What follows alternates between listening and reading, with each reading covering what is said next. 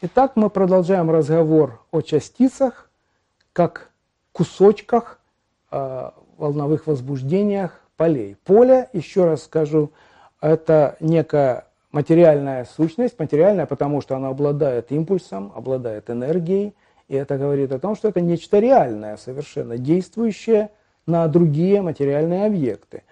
Поле определено, вообще говоря, во всех точках давайте говорить честно, пространство времени с точки зрения Эйнштейна, а не только пространство.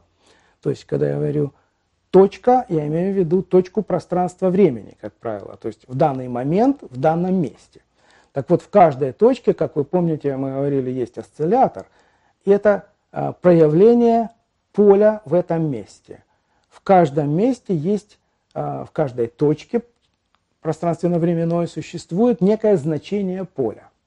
Это значит, что тот осциллятор, который там живет, сейчас там имеет некую энергию, и это означает, что вот поле в этой точке имеет такую энергию. С э, полевой точки зрения частица – это проявление поля, это некий комочек, сформированный полем, обладающий реальными материальными свойствами, масса, энергия, импульс, скорость, э, координата, э, ну, давайте не забывать, что есть, конечно, принцип неопределенности, поэтому насчет координаты и импульса тут надо осторожно с точки зрения измерений. Но пока не об этом речь. То есть, э, если вы определили, что поле разлито по всей Вселенной, это значит, что в каждой точке вы можете найти значение энергии поля. В каждой точке пространства времени. И значит, разбив в каком-то смысле все это э, пространство на отдельные маленькие кусочки, вы говорите, «А каждая частица есть просто возбуждение этого поля. Представьте себе, что у вас было все спокойное море, а потом некая устойчивая волна поднялась, которая движется по этому морю. Такие устойчивые решения, кстати говоря, неизвестны, это называется солитон, такая устойчивая волна, которая, не разрушаясь, движется по пространству. Их просто наблюдают даже, такие объекты. Вот можно понимать частицу как некий такой волновой солитон, сгусток поля, который сам по себе может двигаться и взаимодействовать с другими такими сгустками. В этом смысле, когда а, рассматривал Ферми свою теорию, он имел в виду, конечно, примитивно говоря, четыре частицы, которые собрались одновременно в одном месте. Но поскольку это место может быть любым местом в пространстве – в любой точке, в любой момент. В этом смысле вы не говорите, вот протон здесь сейчас, и нейтрон здесь сейчас, и электрон, и антинейтрино говорите, но это же может быть везде, потому давайте вместо слов частица употреблять слово поле. Это означает, что в любой точке пространства-времени у вас одновременно могут наложиться друг на дружку четыре поля. И при этом произойдет некий процесс. Трудно сказать, сколько времени занимает такой процесс. Ну, можно использовать ту самую оценку порядка там 10 минус 10 секунды, что этот процесс э, на самом деле неописываемого перехода, каким образом одна частичка становится другой. Просто у вас в начальном состоянии есть нейтрон, и тут же через вот этот маленький промежуток времени в конечном состоянии вместо нейтрона оказываются протон, электрон и антинейтрино, которые разлетаются. Вот примерно такое описание которое было а, придумано а, Энрико Ферми. Это 30-е годы, кажется, 35-й примерно год, когда эта теория была вот предложена. А, что было в ней, ну, пока все было хорошо, пока не знали, как идет дальше. Но есть другая теория, которая тоже является обменной теорией. Э, тоже потому, что мы потом поймем, что, электро... Э, что слабое взаимодействие – это тоже обменная теория. Что это значит? Как осуществляется взаимодействие между частицами? Представьте себе двух мальчиков, которые э, бегут по параллельным дорожкам на стадионе. Они бегут абсолютно независимо, не чувствуя друг друга, и импульс, координаты каждого из них э, не зависят от координат импульса другого. Но представьте, что они бегут и перекидываются мячом. То есть нужно не просто бежать, но коррелировать свое движение с тем, что вот я бросил мяч, я поймал мяч.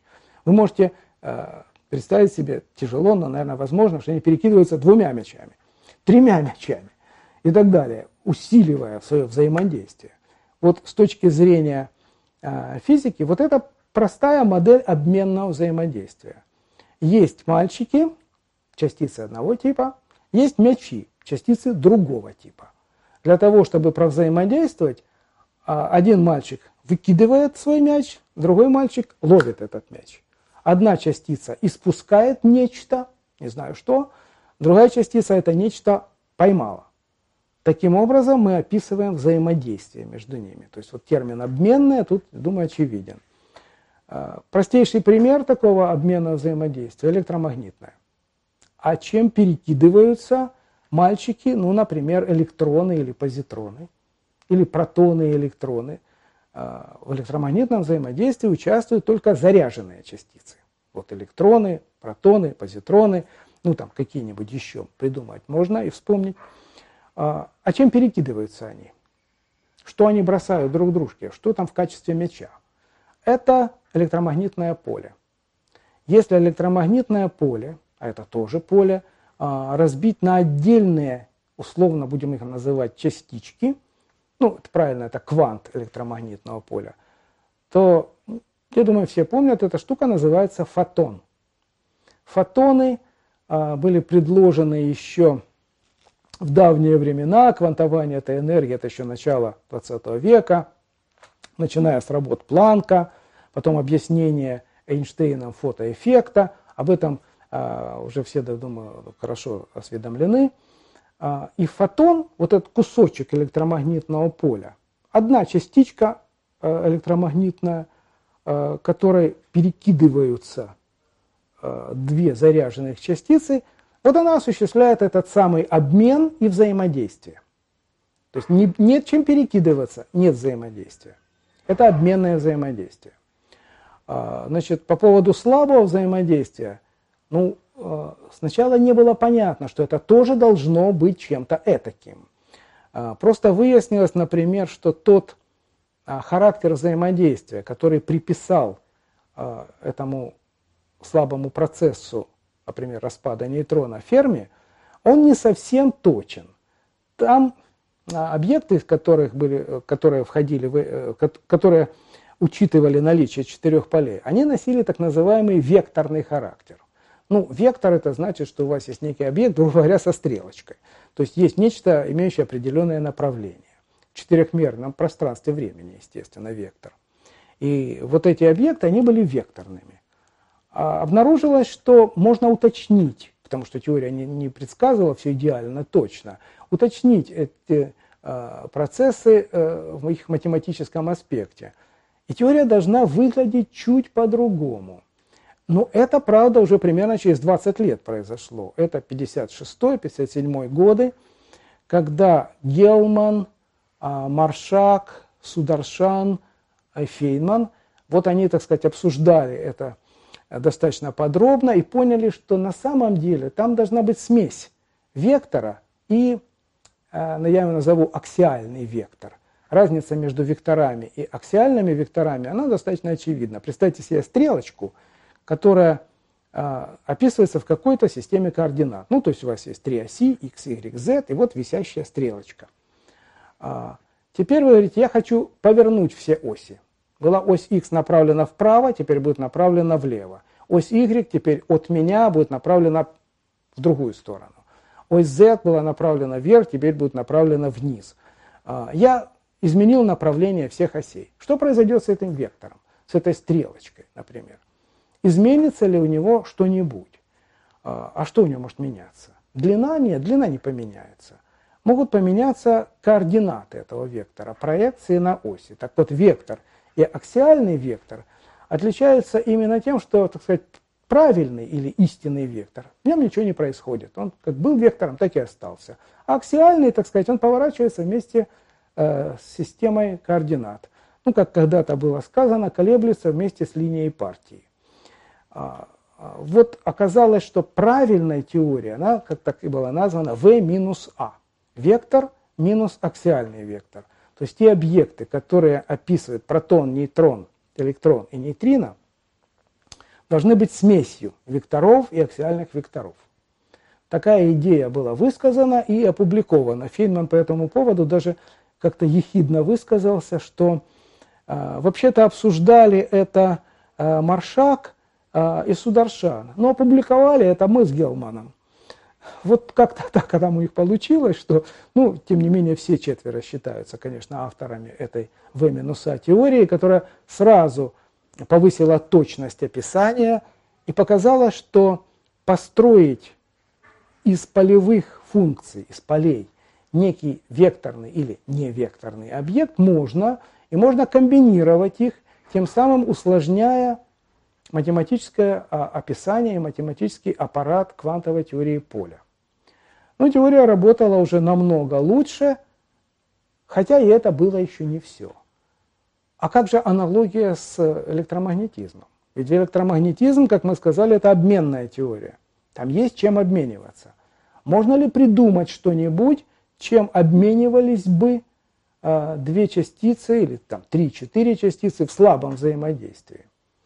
Э, такая теория это уже 60-е годы, э, 64-й, 66-й и завершение в 67 году, уже когда была сформулирована Вайнбергом и Саламом электрослабая теория, один из важнейших а, опорных камней или пунктов, или, не знаю, китов, на которых все стоит, или черепах, на которых все стоит, а, то есть самой большой стандартной теории элементарных частиц, о которой мы когда-нибудь еще поговорим.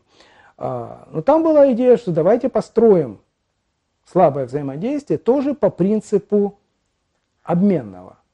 И заметим, что при этом у них будет аналогия с электромагнетизмом. То есть раз это похожие по характеру обменному э, теории, давайте попробуем их объединить. Ну, объединение это уже довольно сложная идеология, основанная на неких симметриях, а результат был красив. А оказалось, что слабое взаимодействие, да, это обменное взаимодействие, ну пока это выглядело математически, только обмениваться они должны теперь тяжелыми чем-то, тяжелыми частицами. Фотон, он безмассовый можно сказать так, очень легкий, но безмассовый совсем. И потому радиус действия этого взаимодействия, ну, можно сказать, бесконечный. Любой электрон здесь чувствует любой электрон где-нибудь на другом конце Вселенной. Очень слабо чувствует, а, чрезвычайно слабо, но в принципе такое взаимодействие есть. А слабое взаимодействие, оно происходит на очень малых расстояниях. Более того, на таких малых, что чуть-чуть удалив друг от дружки эти частицы, вы говорите, ну все, ничего и не чувствуется, вообще ничего уже и нет. Поэтому обмениваться они должны чем-то совсем другим, не легким, безмассовым фотоном, а наоборот, очень тяжелой частицей. Такие частицы возникли в описании теории. Их оказалось три. А, они называются Z-бозон, нейтральный, то есть незаряженный, чем-то похож на фотон, но только массивный. И две частицы W бозоны, W плюс и W минус. Вот эта компания частиц осуществляет электрос, а, а, а, собственно, не электрослабое, электрослабое это, если вы и фотон учтете, слабое взаимодействие.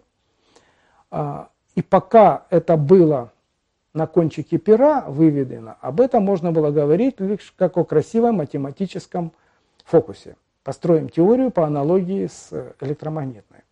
И обмениваться должны тяжелыми частицами, потому что радиус взаимодействия, расстояние, на котором они чувствуют, ну, грубо говоря, обратно пропорционален массе обменивающейся частицы.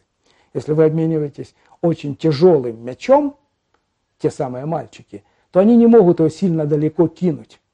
Они должны быть очень близко друг от дружки, чтобы могли перекидываться тяжелым мячом. А, вот. К счастью, в 1973 году а, эти частицы были открыты на ускорителе. И, что прекрасно, массы их оказались очень близки к тем, которых э, ожидали Вайнберг и Салам, авторы этой теории. Они действительно тяжелые, э, масса Z-бозона примерно 90 с кусочком гигаэлектрон-вольт, а масса W 80, тоже с маленьким кусочком, Э, гигаэлектрон вольт. Ну, грубо там 80 и 90. Там 91, тут 84. Вот. То есть они были реально найдены. После этого стало ясно, что новый принцип построения квантовой теории поля имеет право на жизнь и должен быть обобщен, что, в общем, и будет сделано в ближайшее время.